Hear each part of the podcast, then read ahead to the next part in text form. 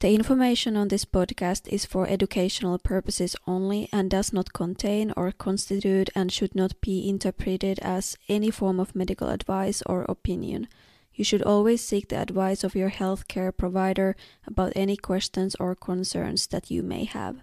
Welcome back to the Building Healthier Relationships podcast.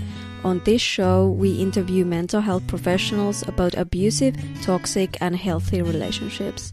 It is our hope that these interviews help you cultivate safe relationships. They're not blaming you because you have done anything wrong. They're blaming you, they're putting their blame onto you. So it doesn't, the blame doesn't belong with you in the first place. So if you start defending yourself, that's almost like accepting all that, all those feelings. Hello everyone, my name is Juliana Eikin. I'm the host of Building Healthier Relationships podcast and a co-founder of Unfiltered. Today I'm interviewing Lucianne. She's a registered counselor specializing in narcissistic abuse. She was raised by a strict narcissistic mother, and with her foundation of personal experience of narcissistic abuse in relationships, together with her years of studying the academic research on narcissism, she feels that she is well equipped to help people of any age heal from their narcissistic abuse, validate their feelings, and help them build a happier, safer, and narcissist free future. Are you wondering how you should respond to a narcissist who is constantly blaming you? Are you unsure about whether or not the narcissist in your life is abusive? Would you like to learn how you can validate your own thoughts, feelings, and emotions? If you can relate to any of these questions, then this episode is for you because Luciana will be discussing these topics in our show today. Hi, Luciana. Thank you for joining me today. It's nice to have you on this episode. Hello, Juliana. Thank you for having me back. Uh, it's always nice to have you in this show. And today we have three questions and they all deal with like a little bit gaslighting and being in a very long term narcissistic relationship. And the uh, first question is a while back, I was having a conversation with my mom and I said, why can't you see the way that you raised me is part of the reason that I'm struggling so much right now? She responded by refusing to take responsibility for her mistakes and blaming me for everything. Uh, this was an uh, unpleasant experience for me. So my question is, what are some of, some of the ways that someone could respond to a narcissist who is blaming them? Mm-hmm. So there's, there's two parts to this, I think. The first part, when she asks her mum, you know, why can't you see the way that you raised me as part of the reason that I am struggling so much right now? The first thing I would say is, what what what is it that she's wanting from her mum by even asking that question? Does she want some validation? Does she want an apology? Um, does she want her mum to say, "Oh, I've been wrong all along"? What there's a need in her that's actually having the conversation with her mum in the first place. Um, so I yes, I wonder if she should look at that first, just to see what it is that she's expecting from her mum. It sounds to me that she sort of, you know, she wants to um, her mum to realise, you know, her mum has been wrong all this time, and she wants some sort of an even acknowledgement of what's happened um, if not an apology from her mum that will validate her own feelings, you know. Mm. Mm. Um, so, but of course, with a narcissistic person, you'll never get that. You never get, oh, yes, you were right, I'm wrong, I've been wrong all the time, and I've done everything wrong. Mm. Um, that's not going to happen, you know. And actually, actually, uh, I can say something about this because uh, I was in this situation uh, a while ago. It's been, I think, four months already. But anyway, like I asked a similar question from my mom and you are right. What I was looking for was some kind of acknowledgement that or validation of the situation that, you know, some kind of maybe responsibility and then the apology. So yeah. you are, you are right with that, that at, at least that was what I was seeking out. Yeah. And I, w- I was seeking that as well for a long time with my own mum. And even, you know, before she died, I was, and I thought I'd had a lot of counselling before then, so I understood more about her and the dynamic. But even, I was even, I thought, oh well, before she dies, she's she's going to say sorry and she's going to admit, you know, all the times that she did whatever wrong. Mm. But nope, she died without apology, without acknowledging any of it. It never happened. Oh, I'm so, So, sorry. you know, no, no, no, it was fine. It, it mm. just, it was just a final, because I imagined in her process of dying that, oh well, this is this is it. She's got to. There was just a secret little bit inside me that mm. still was seeking something, you know. Mm. Um, but nope. And I've heard this from other people as well. You know, when they've been with their with their loved one, you know, when they're about to pass on, that there's nothing. You know. Mm. And I think here we need to separate kind of there are two types of apologies. There is sincere apology and that the person actually means it. And then there is this apology that comes with, you know, they always like, okay, I'm sorry, but the Yeah. word but Yeah. is always like, I'm sorry, but, and it's, it, it kind of is like, okay, I'm not taking the full responsibility of this or um, like, yeah, the word but often undermines anything that came before the word but. Exactly. So they're not apologizing at all. they're just saying the words and then trying to re, you know, get it back to themselves that no, they're fine and it's all your fault again. Mm, yeah, that, and that was exactly in my case that I did get a response. Like I had, let's say, I don't remember exactly how many points I had, but I had, you know, bullet point list of things I wanted to say. And it was very structured, my message and everything. And she did address all of those bullet points that I had, but always with the word but. But, yeah. Yeah. And so it, it, the conversation really didn't go anywhere. Yeah. And I felt even more confused because I was like, well, she is responding something. She is, the points that she is bringing up, they are valid. Like I can understand her point of view. But at the same time, I get, got more confused and I got more, um, my, I felt like I am this, you know, ungrateful brat Yeah. who brings up these Yeah. things and I should be grateful for all the things that she did great because she then brought up all those things like why why can't you see that I did all all those that all those things as well and you know stuff like that so it really wasn't a good idea in the end Yeah. It's when you just have an expectation. If you can just not have an expectation to begin with, so don't expect her ever to admit anything or apologize or anything. Because once you have an expectation and have this kind of conversation, then the only outcome can be disappointment, more pain, more hurt, more upset. Um, it just doesn't work. So I, I would say just to address your expectations before you have any conversation really with a narcissistic person. Just think what what am I expecting of this? What is the need? What need do I have? And is it likely that my needs are going to be met in this mm. conversation? And the probable answer is no, they're not going to be met. so therefore, Yeah. don't even bother. okay It's going to make things worse for you. Yeah, so are you saying that the importance of checking with yourself about what are your needs and what are your expectations because you are reaching out to this person is to kind of realize that, hey, I can meet this need by myself without even reaching out to the person? Or is there something else to this? Well, hopefully you will be able to make meet your own needs in the end. But most of us, especially with our mums when we're younger, perhaps we do have that need. I mean, it's all your your mum is. Um, she's been there. Well, physically, she's been there for all of our childhood, if we're lucky. Um, you know, so it's um, it's it's just important, isn't it, to get some kind of validation um, you know, for all your years of suffering that you've had with her. it's kind of innate in us that we want to, you know, um, for them to go, actually, you're right.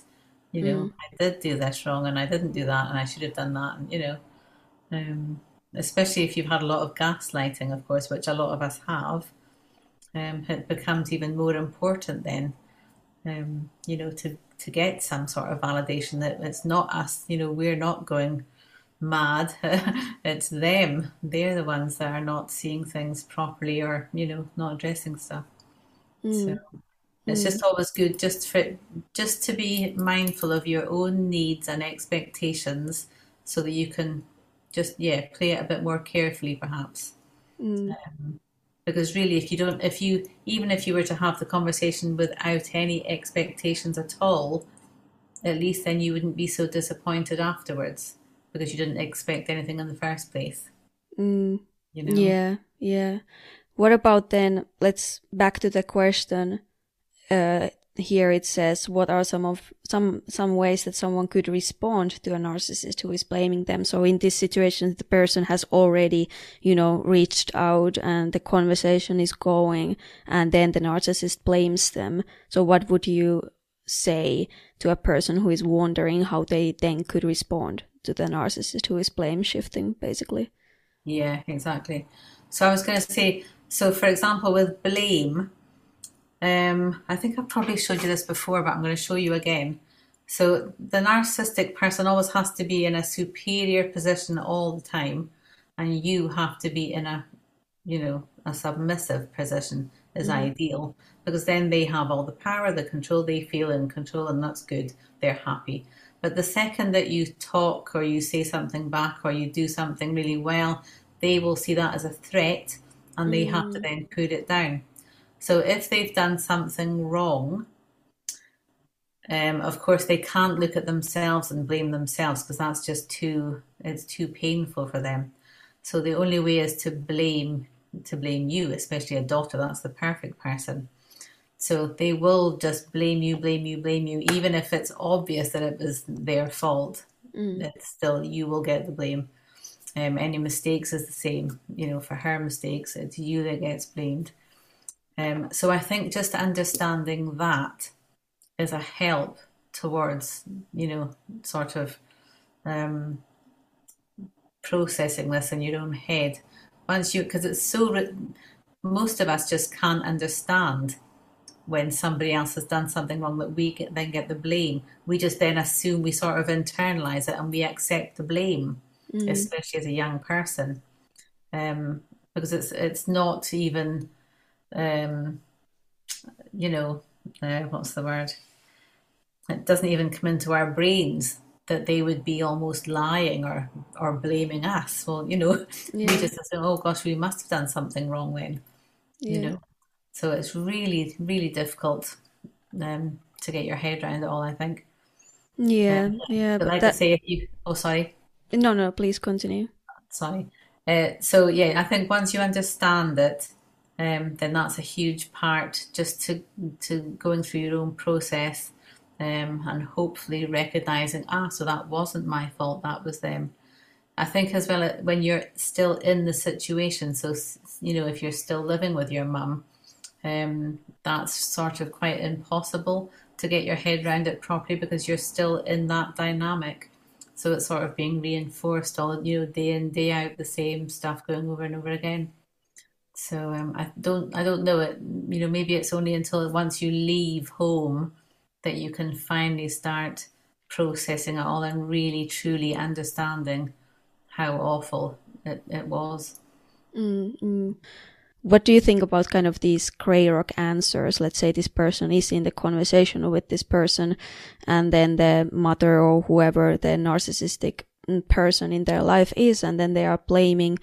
I have heard like some of the most common like kind of gray rock response would be we agree that we disagree about this yeah. situation or are there any other kind of just like that could you say something like like example sentences that are neutral and are such that you don't put yourself down in the process but at the same time you don't kind of validate the narcissist narcissist? Yes, exactly yes. I think I, um oh, it just came to me there. Like, um, I'm if if your mum, for example, says, "Oh, you know, um, you just treat me so badly, and I feel I feel I'm so upset or I'm so disappointed or whatever in you because you did the." Mm. Uh, what you could say is, "Oh, I'm sorry that you feel like that." Mm. so you're not actually saying sorry that you know you're not um, sort of taking responsibility. You're not accepting the responsibility that isn't yours in the first place. Mm. Um, so you are, but you are saying, "Oh, I'm sorry that you feel like that." Mm. It's sort of putting it back onto them without hopefully realizing. Yeah. we're we're responsible for how we feel. We are responsible for our own feelings, and that's that. Mm. So you know, yeah, I feel like this, you feel like that, and you feel like that. That's Yeah. that. Yeah. We are all responsible for our own feelings. So none of this, oh, you made me feel this. No, I did this and you feel like that. I didn't make you feel anything. That's Yeah. impossible. Unless I go and, you know, punch you on the nose. then yes, you might feel a bit, you know, pissed off. But um, you know, you yeah, we we have to take responsibility for how we feel. Mm. You know, it's yeah, it's it is our responsibility. Exactly. So, um, yeah, so I suppose if somebody, if a narcissistic person like a mum is blaming you for everything, um, really there's nothing you can do. You can't defend yourself or try to explain because they don't want to hear what you're having to say. They're not blaming you because you have done anything wrong. They're blaming you. They're putting their blame onto you. So it doesn't, the blame doesn't belong with you in the first place. Mm. They're just putting the blame, you know, they have for themselves, their bad feelings, and they're putting it onto you. Yeah. So if you start defending yourself, that's almost like accepting all that, all those feelings, you know, and putting the blame onto you, and you're accepting them. Then you start defending yourself. You have nothing to defend. You have, you're not to be blamed. It's not your fault. Mm. So really, one I think uh, there's a there's a what is she? I think she might be a Buddhist nun, but I'm not sure. Yeah. Uh, she's called Pema Chodron, and both the O's have got an umlaut on. I don't anyway Chodron or something. Um, Pema. She talks about getting hooked in um, to arguments or disagreements or discussions or something. And the second that you start defending yourself, that shows me that you then have hooked into the emotion. So Mm. if they have said, Oh, you're so stupid for doing that, if you feel then you've been called stupid all your life, for example, then you start, you know, you get feel full of anger, um, and then you feel the need to defend yourself and no, you know, but actually it wasn't your, it's nothing to do with you. None of it is. It's just they've won. They've won because they've they've they know what buttons to press in you that makes gives you an emotional response, and then you hook into it, and then of course you start defending yourself and explaining and all the rest of it. Mm. So I know it's really I'm saying this like it's easy to do. I know it's not. It's really difficult, but if you can just try to remain detached as much as you can and not get hooked into it. Just see if you can just if you can just step one step away from it. Um i i say to people it's like um it's like going outside of yourself taking a step back and watching the situation from somebody else's perspective. Mm. if you can do that, it's like you're not, you are being, I'm not saying it's like an out of body experience. That's not what I'm talking about. It's just viewing it from a slightly different angle so that you're behind yourself almost. Um, that helps um, some people just not to get hooked in so quickly Mm. and just to, yeah, just to remain detached, not get emotionally hooked in. Um, yeah, Yeah. Thank you so. any sense at all. Yeah, yeah, that makes a lot of sense. Why should you try to defend someone else's blame? Exactly, yes. Yeah. And of That- course, because we feel, sorry, we feel so because it's wrong and it's unjust when we're being accused of something or blamed for something that wasn't our fault. We uh, that's innate in us again that it's not. Hang on, this isn't fair. No, I have to stand up for myself. But of course, there's no point in standing up for yourself with a narcissistic person Mm. because that's what they want. They want an argument. They want emotion. They want drama. Yeah. And as soon as you start to aggressively defend yourself, because what you said, it is uh, like unfair that they are blaming yourself. That is, well, first of all, that if you feel anger, I think that feeling you should validate that yourself to yourself like yeah my feeling of anger it is justified because i'm right now i'm being accused of something that is not my fault. Like kind of accept that that internal dialogue that you have with yourself you should validate that uh, for yourself. And then maybe it's easier to not to engage and defend yourself to the narcissistic person. Yeah exactly. Yeah i agree just yes to acknowledge that yes you're feeling angry and it's okay so you should be. Mm. but then just not to get hooked into because it's just giving them more power. Yeah yeah and I, more that they love than a good old argument or whatever. Yeah and i think the one of the reasons why they kind of or i, I don't know for sure but what can, comes to my mind why would they do that in the first place? Mm, the you know once you once you start defending it takes the attention away from the original issue, which is the narcissist did something wrong and you are calling them out. And then all of a sudden the situation is turned into a situation where you are just defending yourself, even though you didn't do anything and they, and then you two are not anymore addressing the original issue.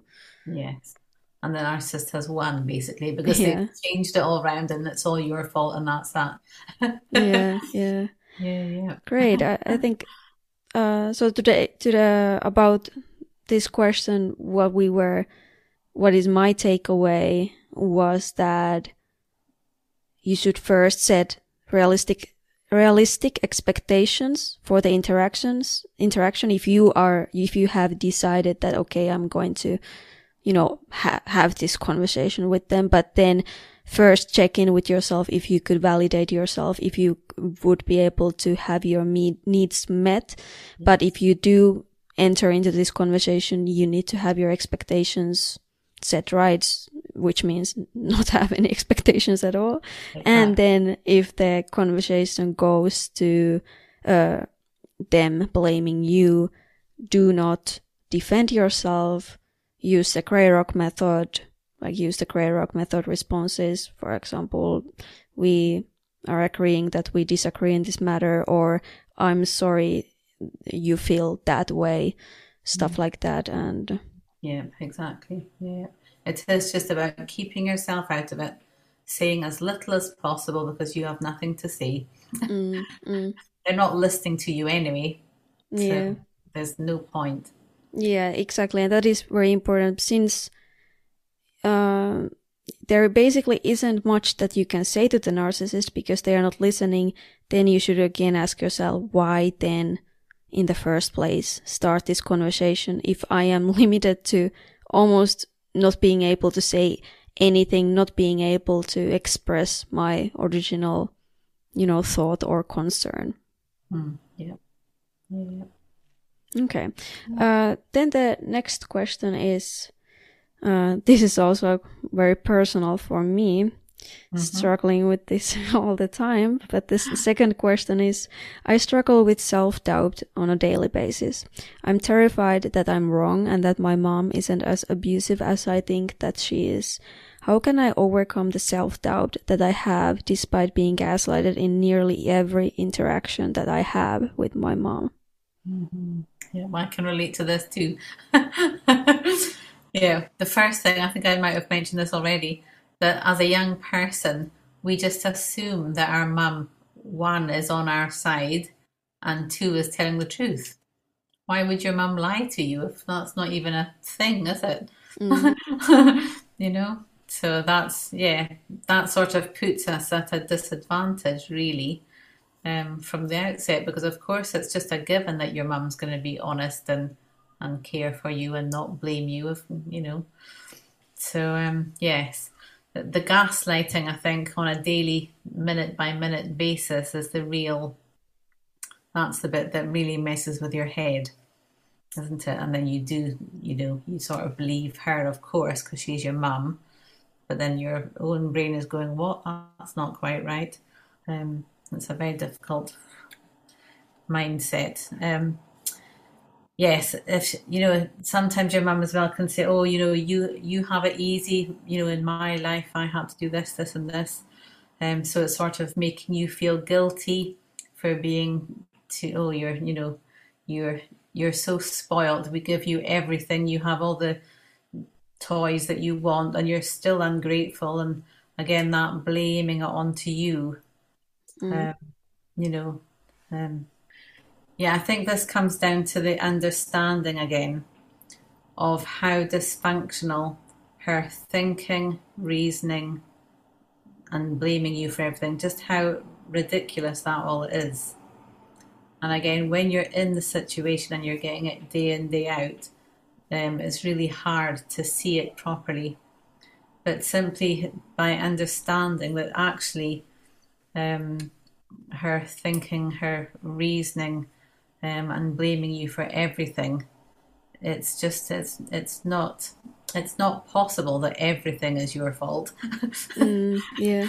you know, no matter how you know horrible and stupid and whatever else she calls you, nothing. You know, it's not all your fault. Yeah. you know, the problems in the different part of the world are not your fault. you know, Exactly. um, it's, it is really hard.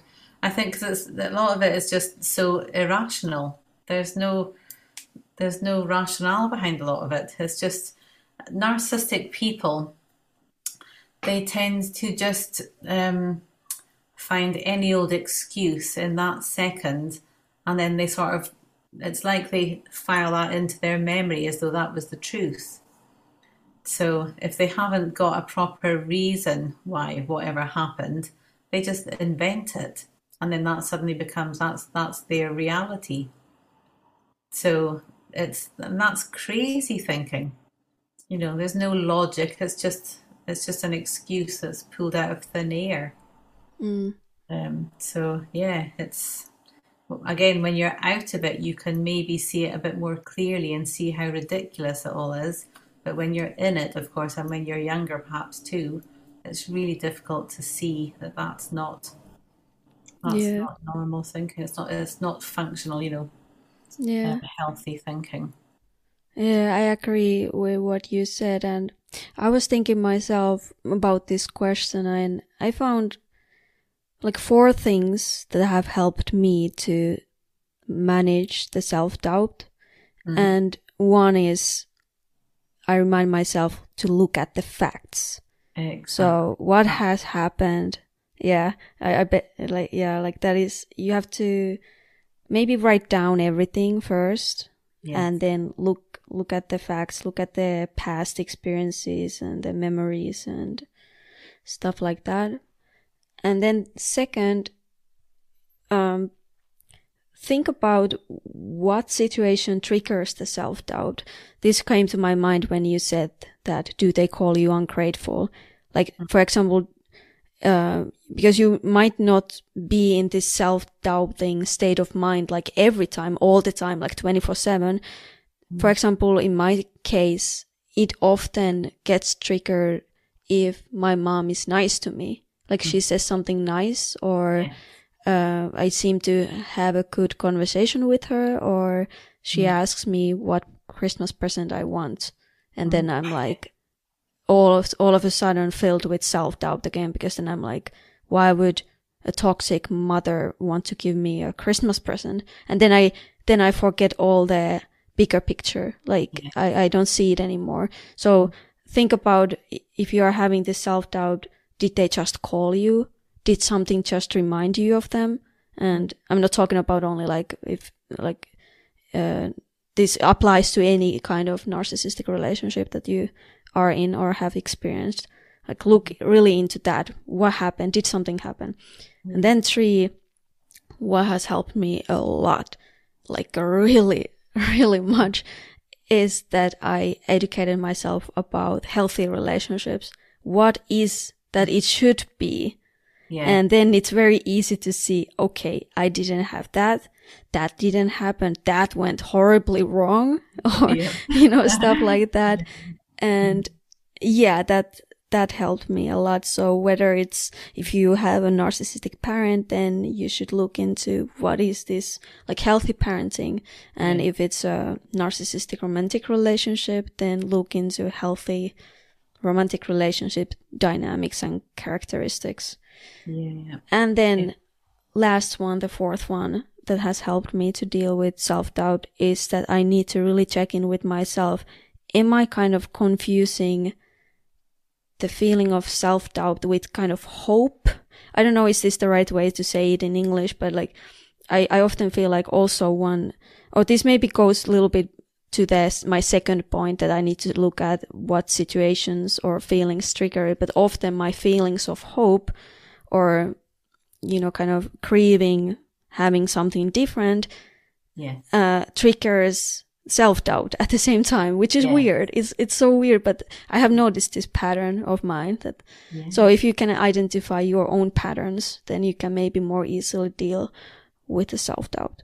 Yeah, because you can see that if if she were just to change a little bit, then you would have a perfect relationship. So there is mm. that hope in us that one day they will change, or they will realize, or they will wake up and see the reality. That that that's normal, isn't it? So we do we do hope that they are going to change a little bit, or just it's just like well, if they could just see it, then it would all be fine. Yeah. It's that sort of feeling, you know, which is absolutely true. but of course, it's never going to happen. you know, I have the same things written down.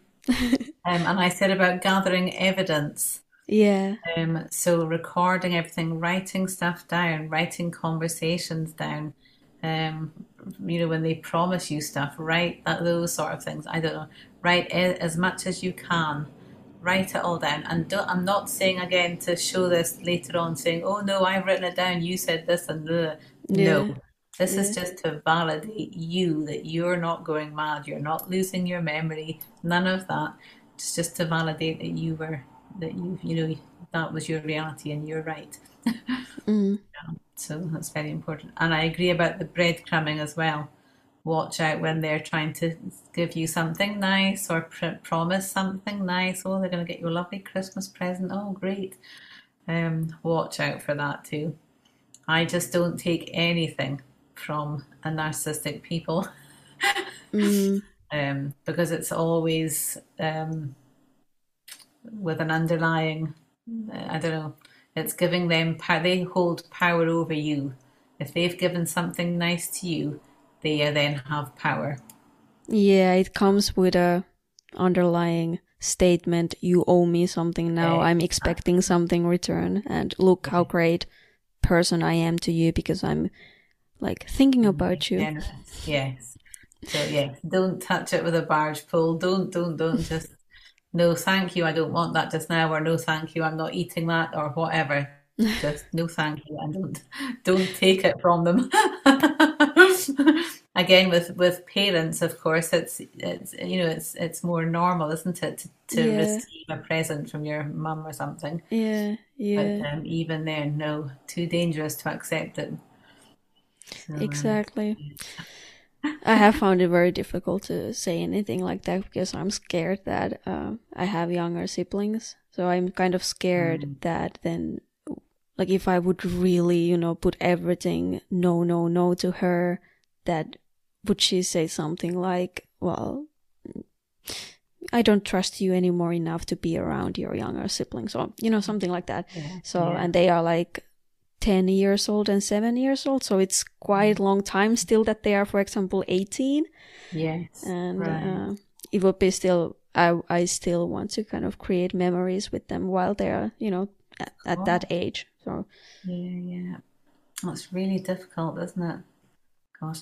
I was going to add to this as well. Um, oh yes, just this is going to sound really basic, but just trying not to spend too much time with her. Oh, Um, yeah. You know, even if you're living with her and you know it's in their house, um, but just try not to spend as you know, just try to spend as little time with her as possible. Yeah, because this question, like, uh, despite being like gaslighted in nearly every interaction with uh, that I have with my mom, so naturally, if you limit those interactions, you are not being gaslighted anymore. So Yeah. hopefully that means that you are not anymore struggling that much with self doubt because you don't have these situations where you start to question yourself again. And instead, you should try to surround yourself with safe people who validate you and want the best for you. Exactly. That's exactly what I was going to say. Yes. I, I read you. Some good friends. I know. you get some good friends around you and spend time with them, or yeah. siblings who are, you know, but just try to not spend as little time as possible. Yeah, yeah. Um, the narcissist, it's just not worth it. It drags you down. It, you know, it takes, it's like sucks your energy. You mm. know. So, yeah. Healthy relationships is, can heal us, like a yes, lot. Healthy, exactly. healthy relationships, and that's why it's so important to have that support group around you. It feels like it feels really amazing to have actually people who are honest and genuinely want to the best for you compared to you know people who just narcissistic people who just want want to i don't know use use you for whatever their to meet their personal needs and purposes and goals. Yeah exactly yeah. Uh, the other thing i was going to say was just just to try and build up yourself um, is just to write down a list of all the positive things about you so that could be, you know, from things that you like, how you look, you know, oh, I have nice eyes, I have nice legs, I don't know.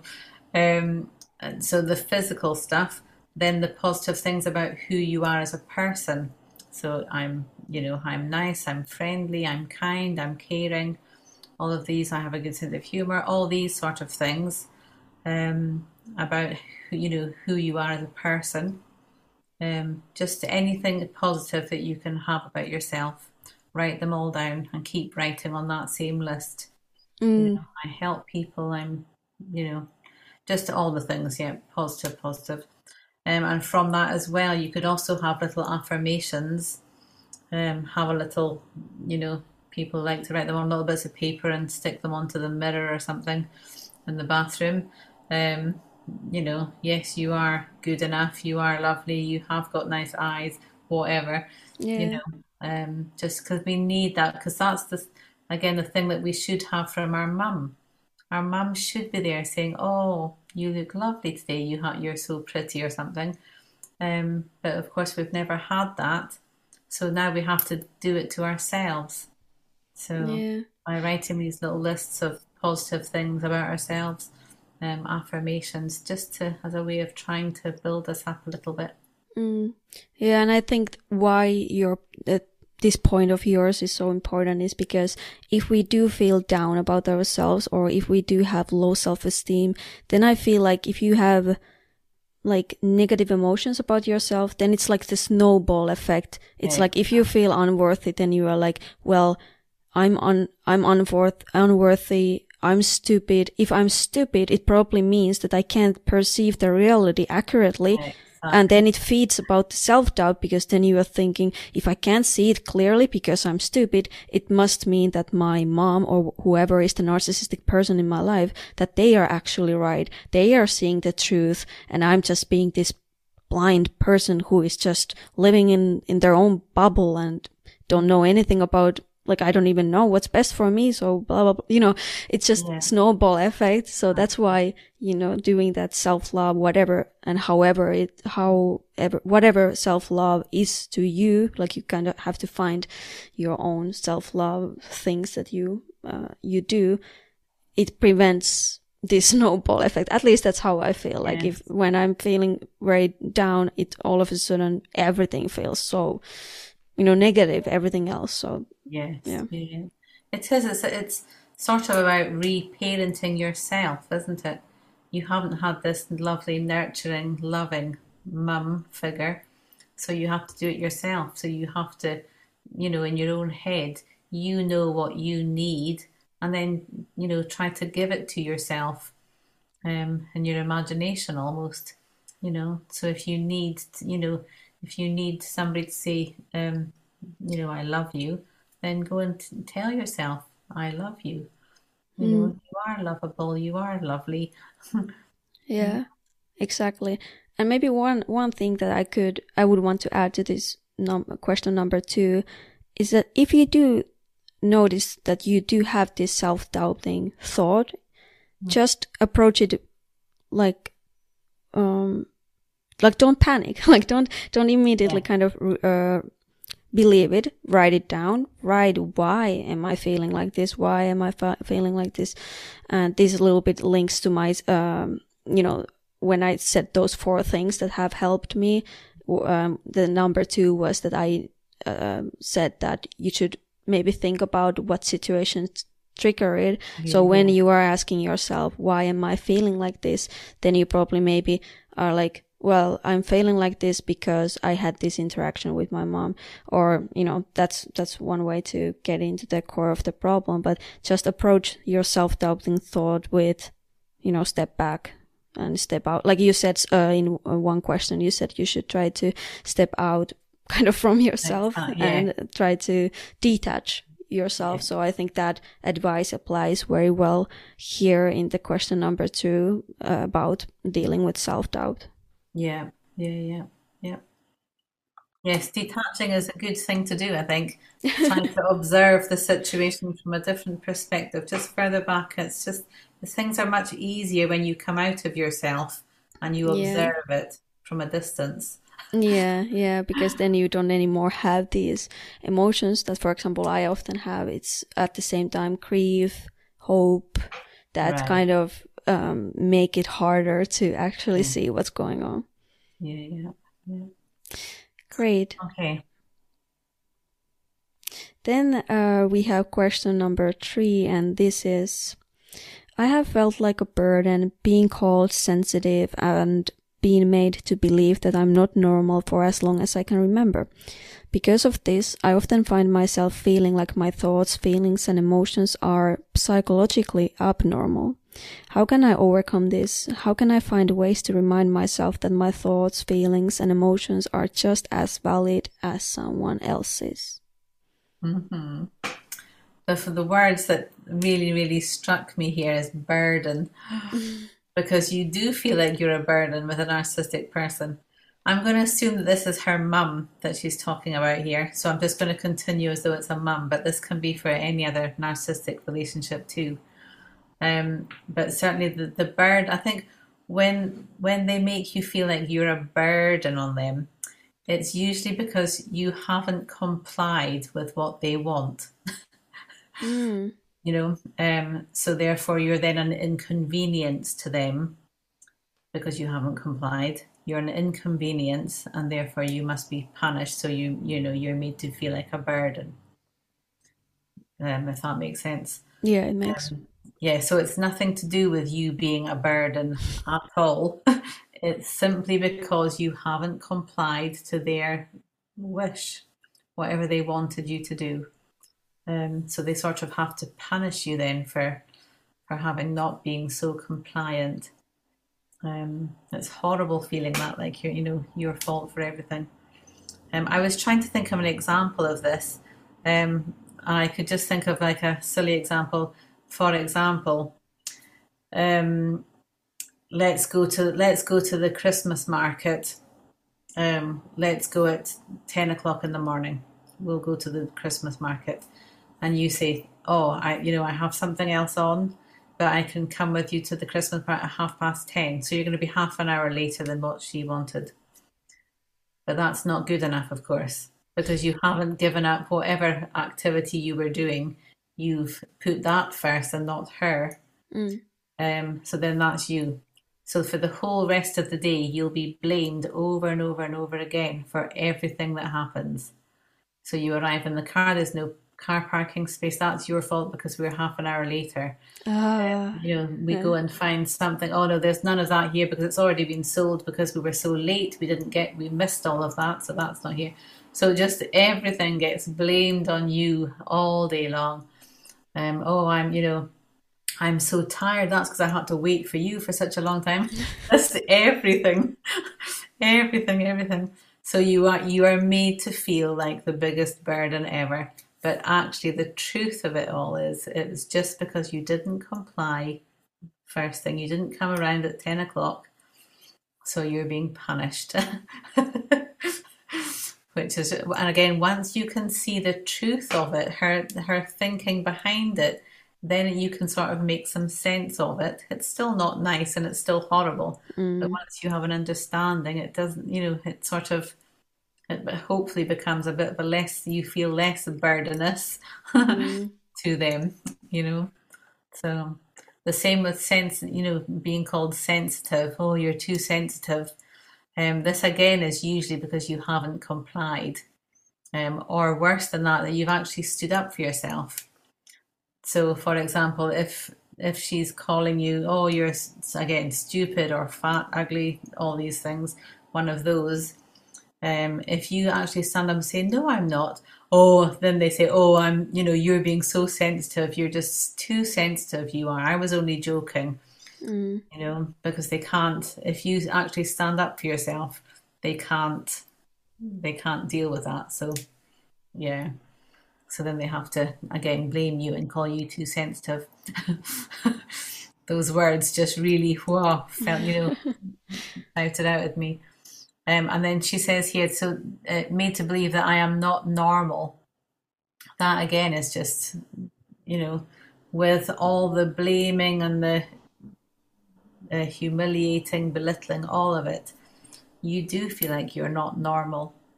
You know, you really do, don't you? If you've had this day in, day out, um, it's awful to feel like that.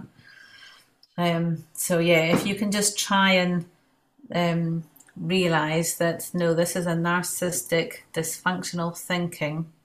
Um, so whatever she's saying is completely dysfunctional.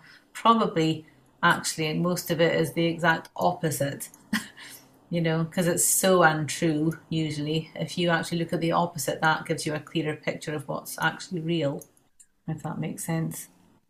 Again, stay away from this person as much as you can. Avoid spending time with them.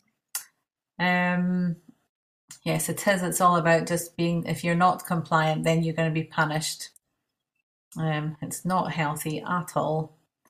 Um, again, they have to be in the power, powerful position, the dominant position. So it's all about keeping you down here in the submissive position. The second you do anything at all, then they have to put you down to put you back in your place. Um, that's the only way that they'll be half happy-ish. Yeah. So I think it really is just about understanding it all. Once you understand it, then you can hopefully see it um, with practice. Uh, keep writing, you know, keep recording stuff, writing everything down so that you have a sort of a record that it's, you know, it was as you remember it. Um, yeah.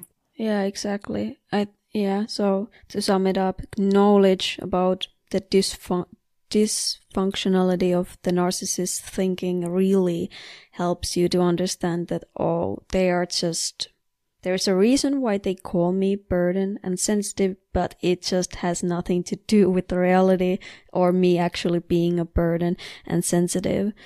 And I think maybe one thing that has helped me is that I actually try to think it like, um, what is, what actually it means if someone is sensitive.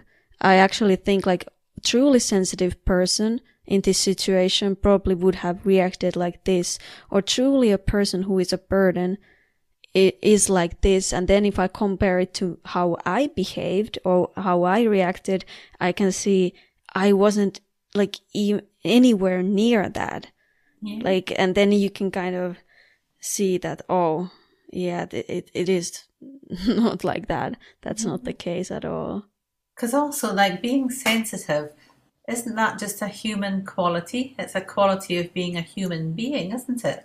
That we're Yeah, that's true. That's too. a good quality. We need more human beings who are sensitive. That's what we need. That's what we are. yeah yeah um, So, that that's a good point also yeah that, that is very good point that if someone does call you sensitive that like it's it's um depending on the situation but often it's not a bad thing but they turn it into a bad thing they've twisted it into be, oh, that means that you're weak. No. Sensitive is a good quality to have as a human being. That's what we should be. Yeah. So really we need to say, oh, thank you. Yes, I am a bit sensitive. Thank you. It's just yeah, it's just using these words as ammunition, isn't Mm. it? Because you haven't complied. Exactly. And to the last part of this question, how can I find ways to remind myself that my thoughts, feelings, and emotions are just as valid as someone else's? This makes me think that the person asking this question is not valuing valuing themselves as much as others. So lack of self love kind Yeah. of uh, comes to my mind in this because if you are doubt like doubt like you are having trouble to value think that you matter as much as anybody else it does sound like a lack of self-love and that you think that you are not worthy the same amount of validation as you know, like anybody else Yes, exactly. Yeah, yeah. And also, I would say that really, if you're feeling a certain way, then if you can feel it and acknowledge that feeling and stay with that feeling, because your body doesn't lie to you. If you're feeling sad, that's because you have something sad to feel sad about. mm, you should be feeling sad. Your body's not, you know, if you're really, really sad and your body suddenly goes really, really happy and you feel like really joyous, happy, no, your body's not going to lie to you. Your body's a really good measuring gauge of what the heck's going on inside you and how you are feeling. mm, Um, so if you're, you know, the, that's one of the first things that I always say with my clients is to try and get in connection with how you're feeling physically in your body. How are you feeling? You know, um, are you feeling happy? Are you feeling sad? Is your heart pounding? Have you got a sore tummy? I don't know. All these physical things, um, because that's such a good gauge. And yet, re- often, especially with gaslighting, we're sort of trained not to listen to our bodies. You know, I remember times, you know, um, as a child saying, "Oh, you know, I feel whatever," and my mum saying, "No, you don't feel like that." yeah Oh, oh, okay then. So then you try, oh, okay, I don't feel like that, okay. But And actually, that's just silly, isn't it? You know, our bodies, we feel as we feel, and that's the truth. Yeah, and that if someone responds to you like that, and when you are a child, like in your example, then you're like, oh, okay, mom says I don't feel like that. You end up suppressing the feeling and And to suppressing mask it. emotions, like very like difficult ones, like the sadness or whatever. It's yeah, it's it's very harmful for you. Like it, yeah, Exactly, and that's of course then it goes on to adult life as well, and later on, um, and then you know you suddenly you don't know why you're crying in the middle of a supermarket because you've suddenly something has triggered you in the supermarket, and you're suddenly crying or whatever in an embarrassing place. You know, um, it's because we haven't been allowed to feel our proper feelings all this time because we were gaslighted or gaslit. You know. So I yeah, think it's really good. So this person, you know, if they can just feel their feelings, um, and then they can, the hard bit, of course, is trying to figure out why they feel it like that. But as long as they are in connection with their body and they can actually feel the real feelings, that's the truth, yeah. you know. Then from the, these true feelings, then you can work out why and what's going on. Exactly. And uh, this is um, what I did first when I kind of realized that my relationship with my mother wasn't a healthy one. The very first thing that I did was it already came up uh, earlier in our uh, discussion to be the parent to yourself and validate yourself. So that is what I did first. And because this question is about how can I find ways to remind myself that I matter and my feelings are as valid as someone else's, is to just simply start to validate them to yourself. Because, and that, that is what I, it, it felt silly that I, as an adult person, had to, you know, say to myself, Juliana, you are feeling like this because, or I gave myself scenarios and examples. Maybe you are feeling like this because this, or it it is because of this, or all of these things. And then I just, with asking myself these questions, I got to the root of the emotion and the problem and I felt relieved, more relieved, but it did feel silly first. And I was first, I was struggling to name the emotions in the first place because uh-huh. that never happened in my mm-hmm. childhood. So I printed out a list of emotion words. Yes. And I think this was very helpful for me because I was just sitting with this emotion. I didn't know what it meant. I was like, what is going on? I just, and I went to the list of emotions, uh, emotion words, and then I wrote, wrote down every emotion that resonated with me somehow. My eyes, you know, somehow I was like, okay, that, that word somehow, you know, uh, resonates with me. And then I started asking myself questions. Why do I feel sad? Why do I feel hopeless? Why do I feel mm, irritated, scared, stuff like that? So just that is very simple, simple way. And I did that for a long time and now it's automatic. Yes. But I did have to do it every day. I, I took like 15 minutes every morning. And one more thing that was very helpful for me was that, uh, like, often I feel like people give these tips and for to to handle negative emotions. But what improved the quality of my life that it didn't matter that I actually enjoyed a lot too. also when I had those good days. And then I asked myself, well, why do I feel happy today?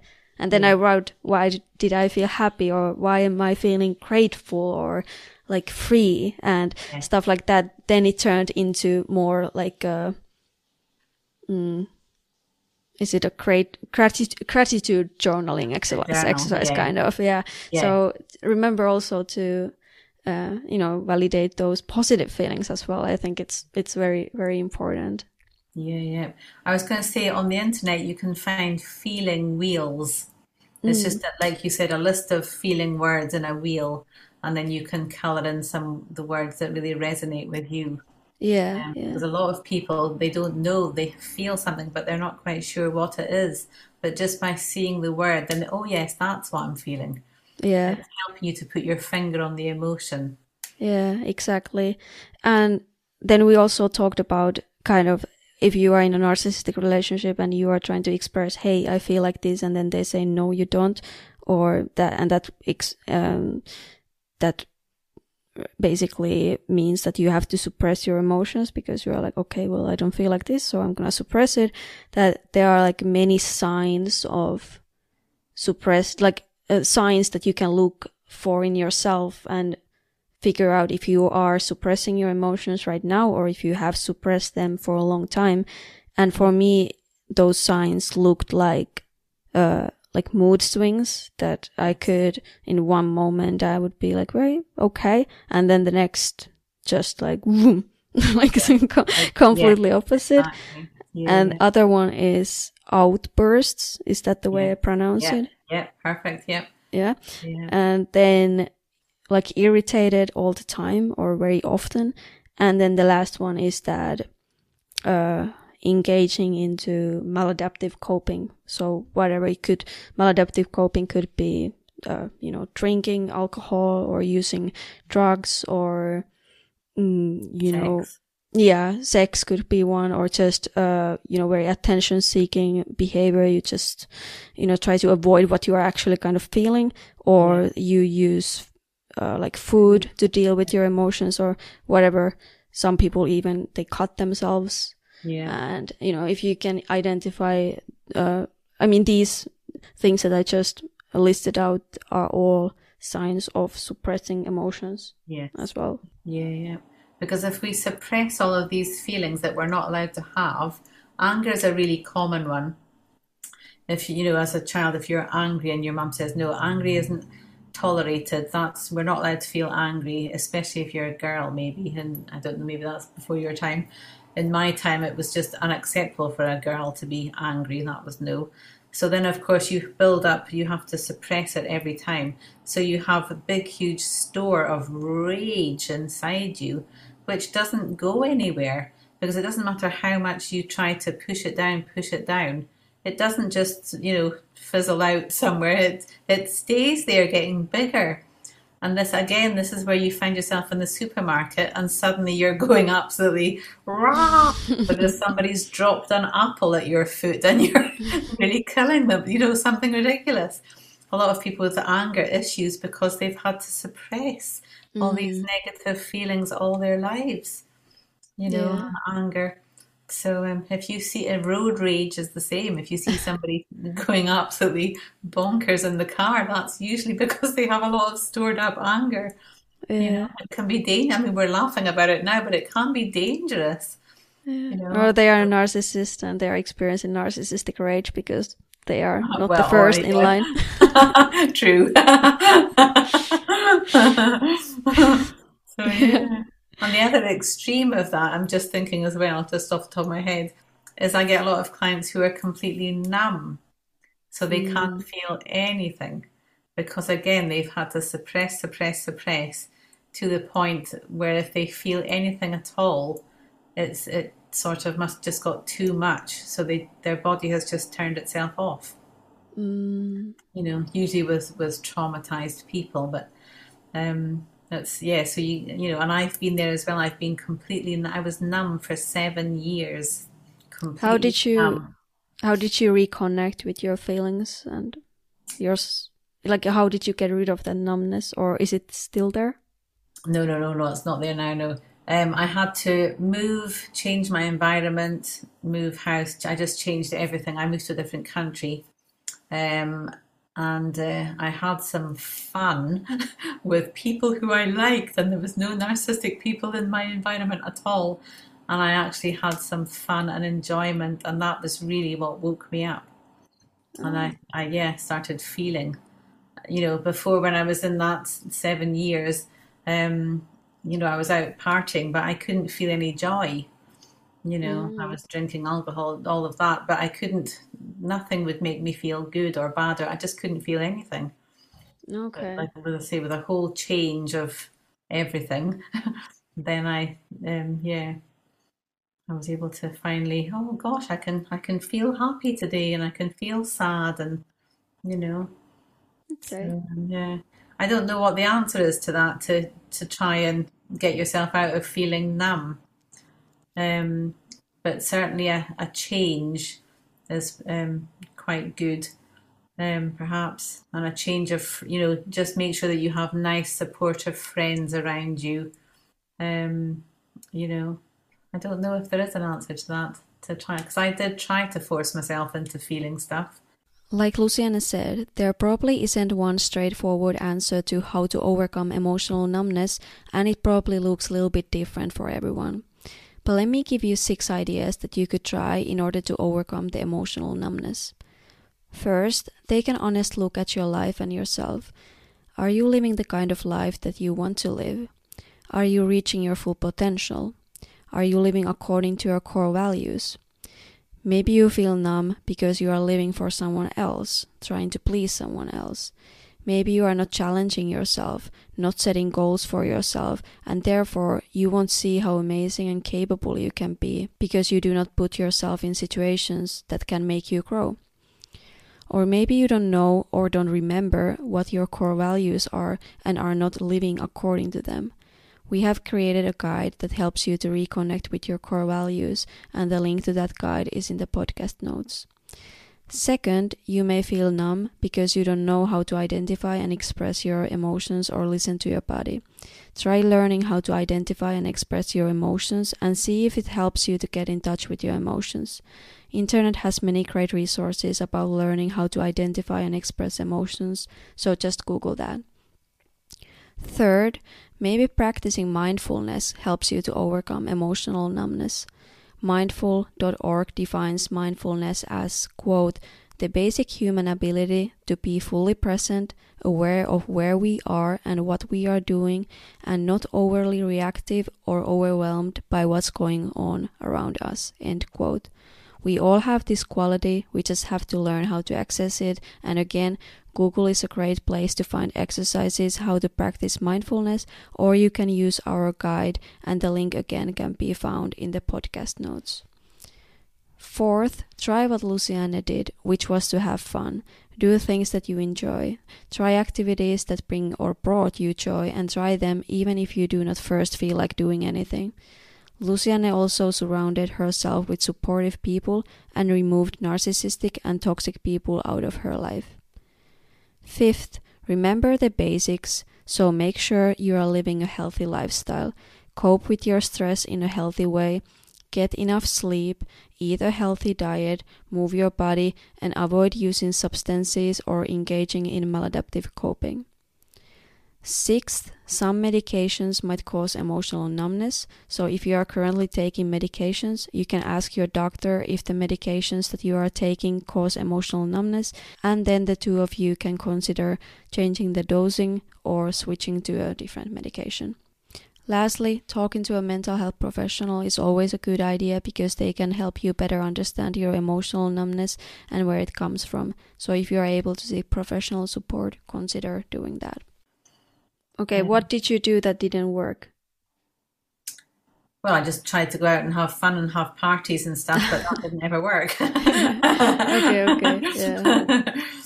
So I wouldn't bore you with all the things that I tried, but I tried quite a lot of things and none of it helped. okay.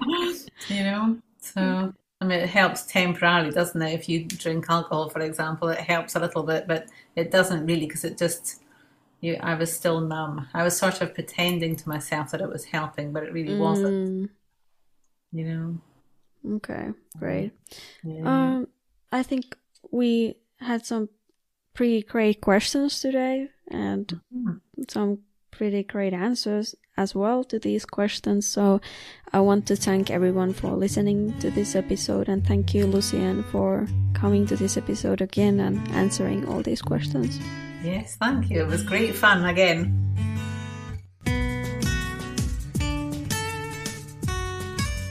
If you have enjoyed this episode, please leave us a review and share the episode with your friends and family.